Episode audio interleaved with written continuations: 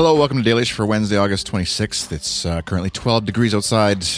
No uh, wind chill, no humidity, just 12. A straight up 12, as they say.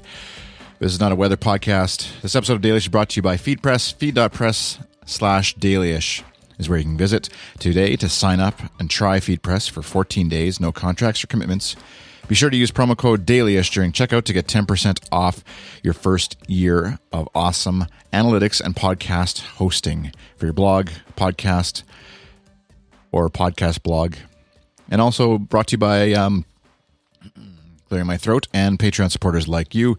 Patreon.com slash iChris is where you can visit to check out how you could support my podcasting efforts a little more directly. And also, like I mentioned yesterday on the episode 127 how you can uh, check out the Patreon videos, videos for Patreon that I'm doing, the video versions of this show. And uh, more on that on Feedback Follow Up Friday. I think I got that right. Um, I've been ruminating in my brain about the my brother-in-law Chris Hubert's idea of making uh, some T-shirts for Dailyish, probably for Patreon supporters, not not specifically for Dailyish, but with uh, "This is not a weather podcast" slogan of some sort on there. And um, my main issue is that I, I go to like a site to sort of build a t-shirt or whatever and, and I suck at the design, especially when it's like something, it's one thing to design a website that somebody's just going to look at and use, but something that somebody's going to wear and uh, will pay money for over the internet and just buy and wear. That's where I'm a little leery, but uh, we'll see. It's it's something I think would be really fun to do. Um, I have no idea if there's enough people out there who would pay, you know, the 20, 30 bucks, whatever it would be. But by the time you design and sell a shirt online to, uh, um, yeah. Or if it would be a Patreon supporter thing where I would just do it for a certain level of Patreon support. I don't know.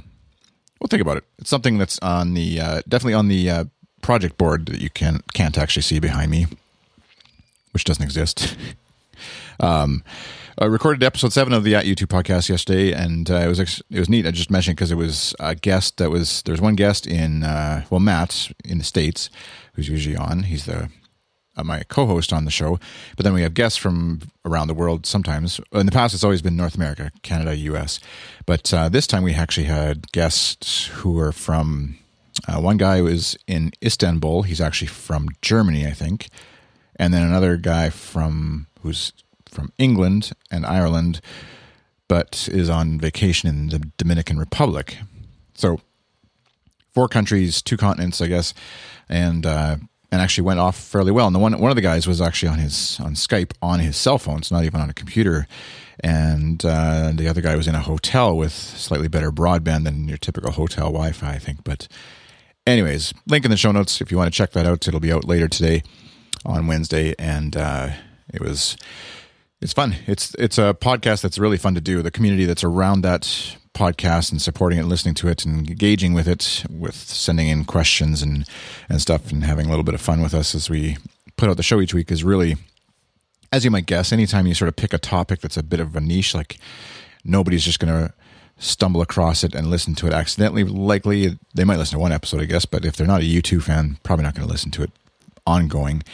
And uh, and it's been fun to discover that some of the meet and hear from some of the U2 fans out there. There's a lot of uh, on Twitter, for example.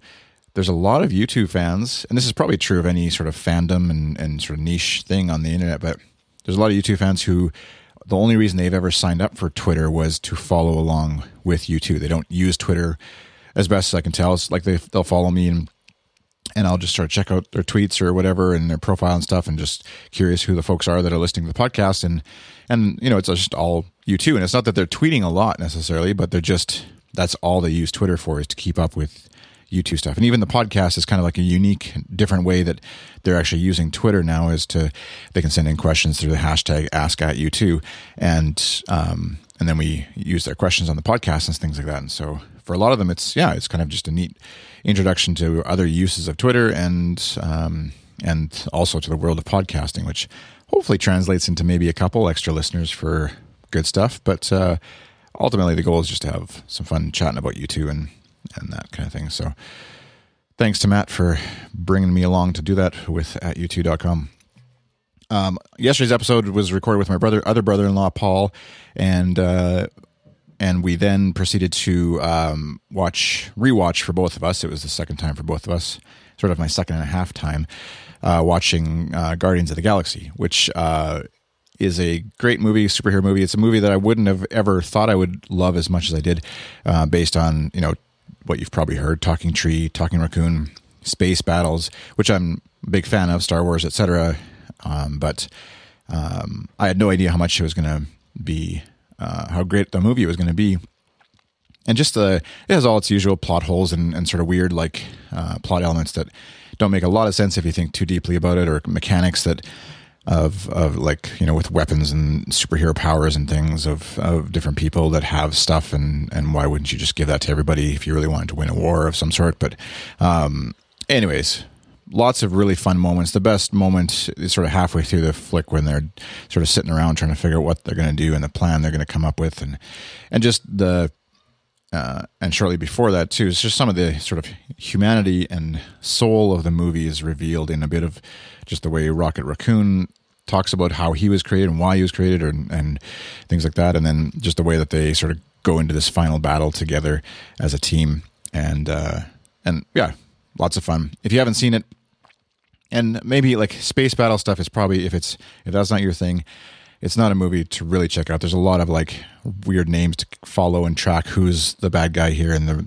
they made it extra confusing with sort of two levels of bad guys and or three sort of. And um, for folks who are you know if you if science fiction space battles are not really your thing then this is probably not is yeah definitely in that realm. So but um but for, if you're not too scared off by space names and space battles and and alien names and stuff.